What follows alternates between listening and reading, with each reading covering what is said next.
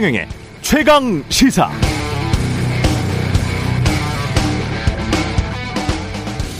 네, 공수처가 이성윤 서울중앙지검장을 관용차에 태워서 청사로 들인 뒤에 피의자 조사를 한 것으로 밝혀졌죠. 관용차는 김진욱 공수처장이 쓰는 대형 세단. 제 기억으론 지금까지 대통령도 대법원장도 장관도 국회의원도 수사기관으로부터 이런 대접을 받아본 적은 없는 것 같습니다.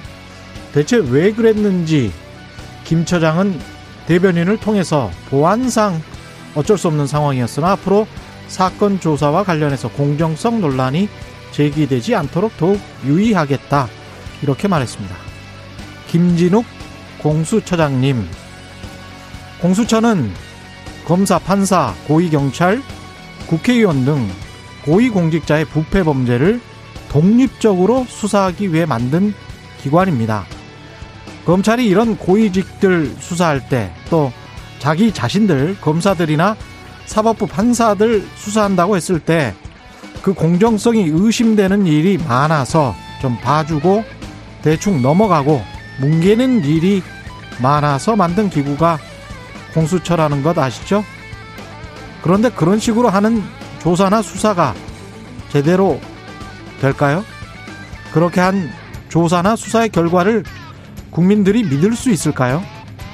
로펌에서 공, 검사장 접대하는 것도 아니고 앞으로 공수처에서는 검사, 판사, 국회의원, 장관, 피의자들 모두 이런 식으로 관영차에 태워서 청사로 들인 뒤에 조사할 겁니까?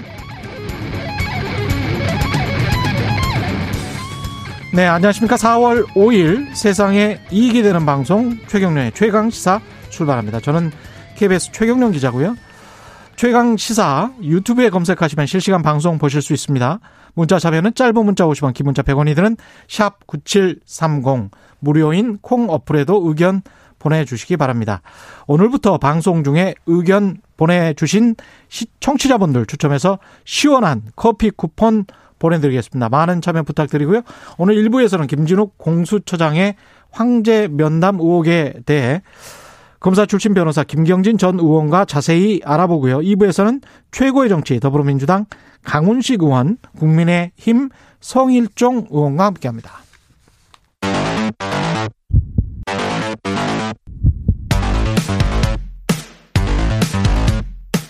오늘 아침 가장 뜨거운 뉴스 뉴스 unboxing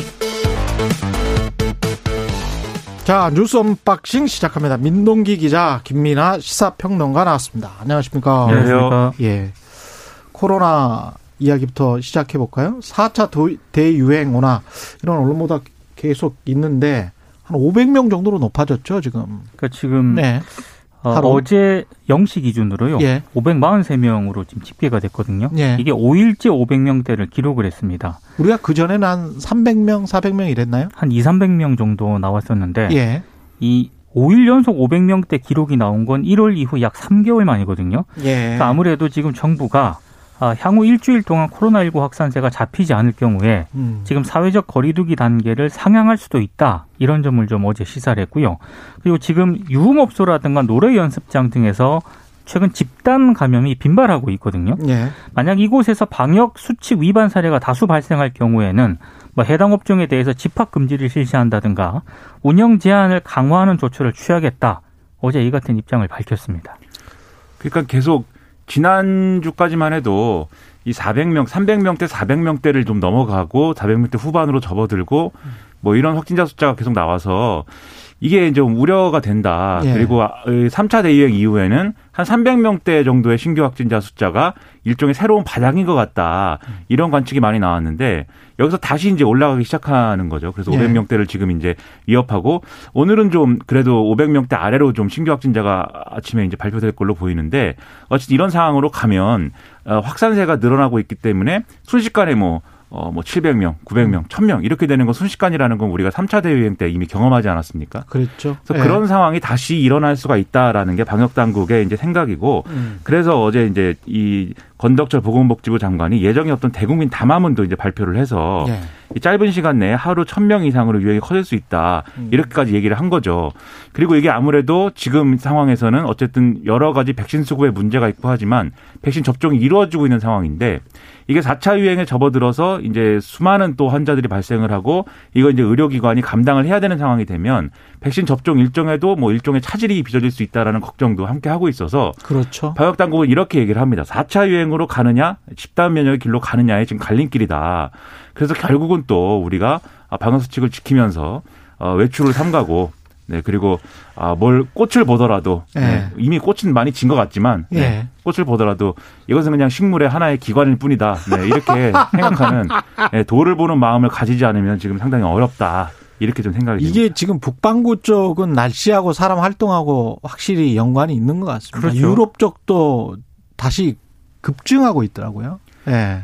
그렇죠. 우리는 특히 이제 좀 풀면 바로 네. 이렇게 확진자 수가 올라가는 게 음. 이게 수도권은 그래도 계속해서 이제 사회적 거리두기가 일정 정도의 이제 단계를 유지하고 있었지만 비수도권의 경우에는 많이 풀린 상황이지 않습니까? 예. 그러다 보니까 비수도권의 이제 유흥업소라든지 이런 데서 계속해서 연쇄적인 감염이 일어나고 있는 상황이고 특히 이게 유흥업소도 유흥업소지만 또 지금 상황에서는 종교 활동이나 이런 것에서도 이 확진 사례를 보면은 계속 집단 감염의 고리들이 형성이 되고 있어요.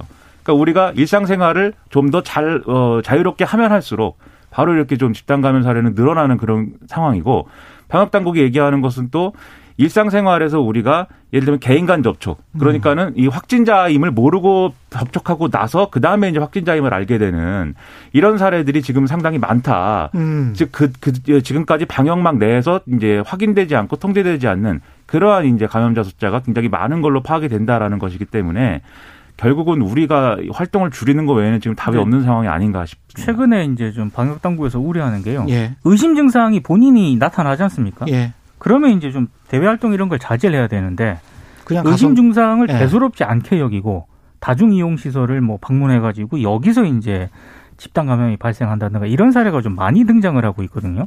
그러니까 지금 방역 당국이 이런 점을 굉장히 우려하고 있고 또 하나는 확진자 수가 늘어나는 것도 굉장히 우려되는 그런 대목인데 음.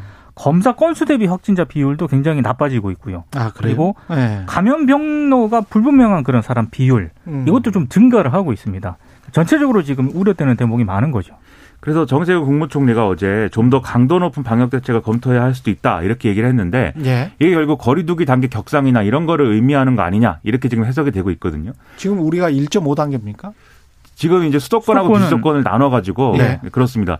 그래가지고 이것을 만약에 다- 거리두기 단계를 격상할 경우에 음. 이거 우려가 되는 게 이 거리두기 단계가 이제 격상되고 그 거리두기가 좀 더 이제 격상된 상황에서 이것을 장기적으로 우리가 계속해서 지켜갈 수 있는 거냐. 지금도 이미 좀 한 게 아니냐. 음. 이런 이제 의구심이 있는 거거든요.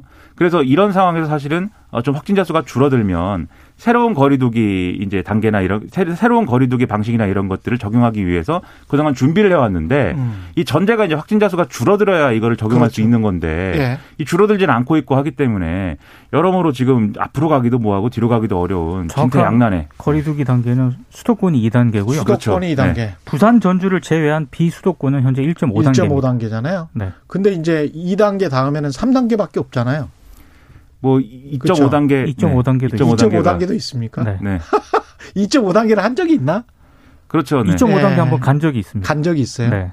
아무래도 그러니까 거리두기가 네. 계속해서 체계가 바뀌고 숫자가 바뀌다 보니까 막 이제 막 헷갈리, 헷갈립니다. 지금 3단계까지 있는 건지 5단계까지 있는 건지 막. 도저히 그 받아들일 수가 이- 지금 1년이 지났기 때문에 네. 2.5단계나 3단계, 3단계는 간 적이 없었던 것 같습니다만은 2.5단계, 2단계까지 간다고 하더라도 특히 이제 자영업자분들은 받아들이기 힘들 것 같아요. 지금 상황 자체가. 네. 그래서 미리 정말 조심하는 수밖에 없을 것 같습니다. 미리미리 조심하지 않으면 경제적으로도 정말 받아들이기 힘든 상황이 또 한 번 닥치면 이게 맞은데 또 맞으면 되게 아프거든요. 그 사람이. 방역 당국이 어제 예. 내놓은 그 수칙도요. 음.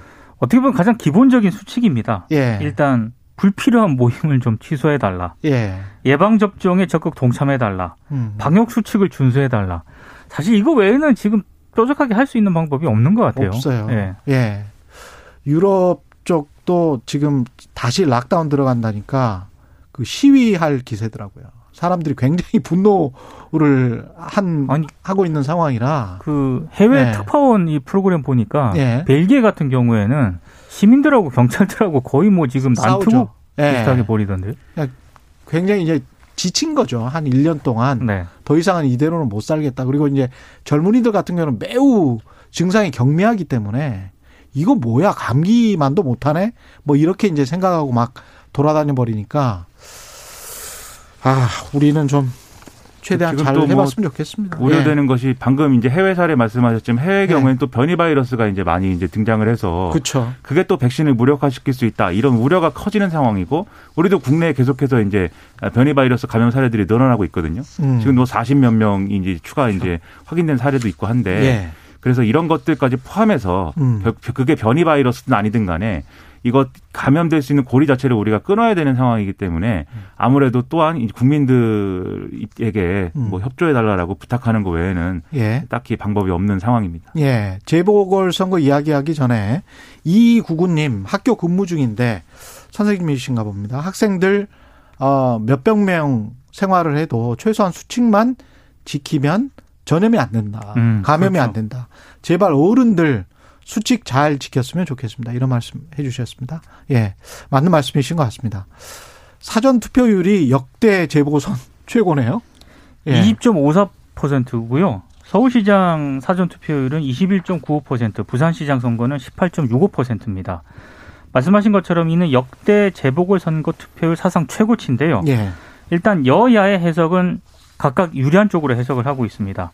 각자의 지지층이 결집한 결과다 이렇게 해석을 하고 있는데요. 평가가 좀 엇갈리긴 하더라고요. 원래 전통적으로는 사전 투표에는 그동안 뭐 젊은 층이라든가 진보 유권자들이 적극적으로 참여를 했다. 예. 그래서 민주당에 유리한 경우가 많았다. 이게 통상적이었는데 이번 같은 경우에는 뭐 코로나19 때문에 중장년층, 노년층도 선거 당일을 피해서 투표한 층도 적지 않다. 이런 분석이 나오고 있고요. 예. 그리고 이번 보궐선거를 만약에 젊은 층이 참가를 했다 하더라도 음. 그 젊은 세대들이 민주당을 지지를 하느냐 이건 또 다른 문제이기 때문에 그렇죠. 그렇게 좀 유불리를 사전 투표율을 근거로 유불리를 판단하는 것은 굉장히 어렵다라는 그런 반론도 있습니다. 음. 그러니까 서로 제각각의 이제 근거를 들어서 아전인수의 얘기를 하고 있습니다, 사실. 그러니까 결과는 어떻게 나올지 몰라요. 모릅니다. 그렇죠. 네. 이렇게 얘기하면 이런 거고 저렇게 얘기하면 저런 상황이거든요. 예. 그런데 이제 이게 20.54%라는 이제 수치 자체도 좀 이게 좀 모호한 것이 이 수치를 가지고 이제 최종 투표율을 예상을 해본다면 한 50%를 좀 넘기는 수준이 아닐까 이렇게 추정을 하고 있는데 음. 이것도 언론에 나온 예를 들면 여야의 관계자들의 얘기를 보면은 다 또 판단이 다릅니다. 그래서 똑같은 야당 관계자라 할지라도 어떤 사람은 뭐 50% 갖고는 안 된다. 더 음. 나와야 된다. 60% 나와야 된다. 뭐 이렇게 얘기를 하고 자기들이 이기려면 예. 또 다른 사람의 경우에는 50% 넘으면 우리의 승리다. 뭐 이러고 예. 여당 관계자의 경우는 뭐 그 정도 50% 정도는 뭐 예상 가능한 투표율의 숫자다. 우리는 그 정도도 다 대비돼 있다. 이렇게 예. 얘기하는 사람이 있는가 하면 또는 50%를 넘으면은 이거 아무래도 뭐 여러모로 힘든 건 사실이다. 뭐 이렇게 얘기하는 사람이 있고 아. 제각각의 계산과 제각각의 판단이어서 지금 말씀하신 대로 이, 제- 이 사전 투표 율만 가지고 그렇죠. 어느 쪽이 유리하다고 얘기하는 거는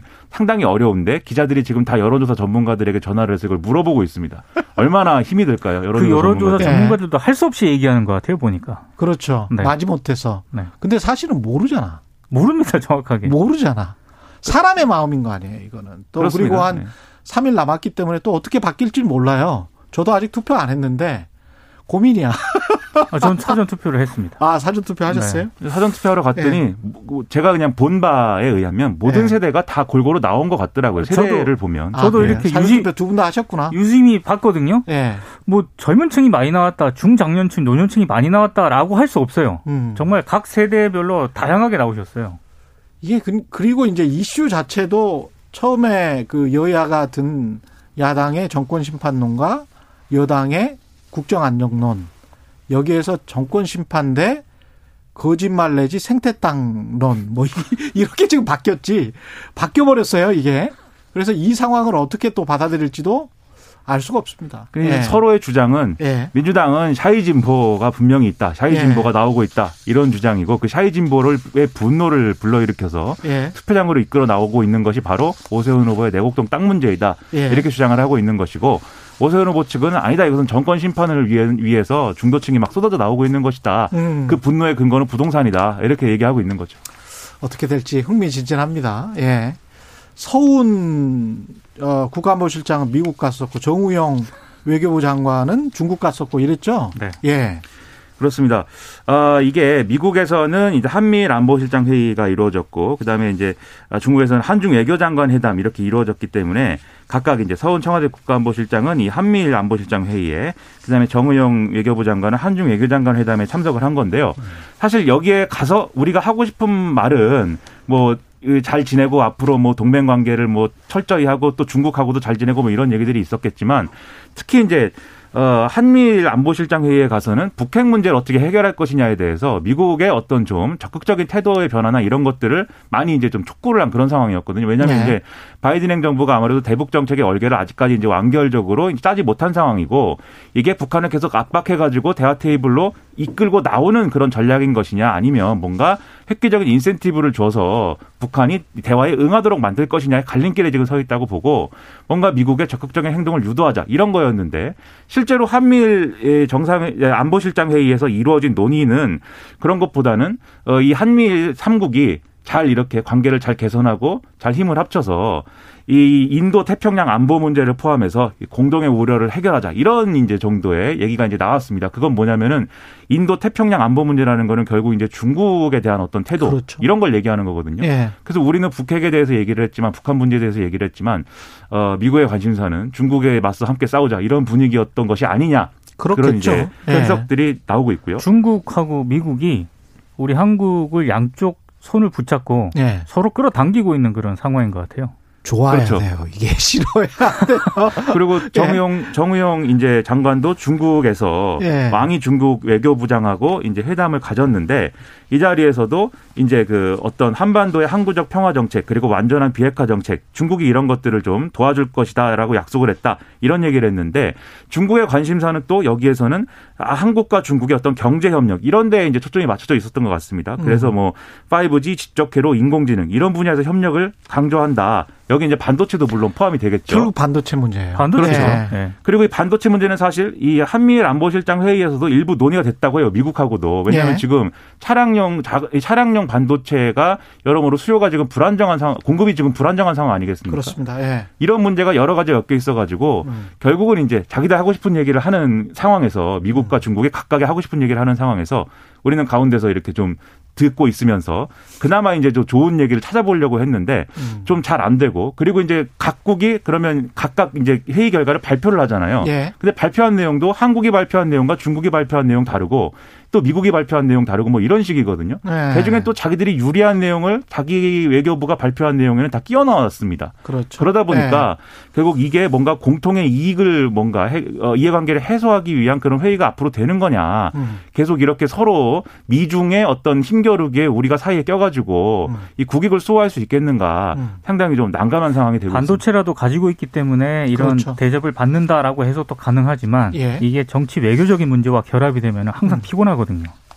피곤하긴 한데 이럴 때 또 우리가 이중으로 이익을 챙길 수 있는 방법도 있어요. 제가 이제 경제쇼를 하면서 네. 애널리스트들이 이게 위기가 될지 아니면 기회가 될지는 의견이 또 약간씩 나뉘더라고요. 그래서 이따가 한 8시 30분에 경제합시다에 박정우 교수가 이 반도체 나오거든요.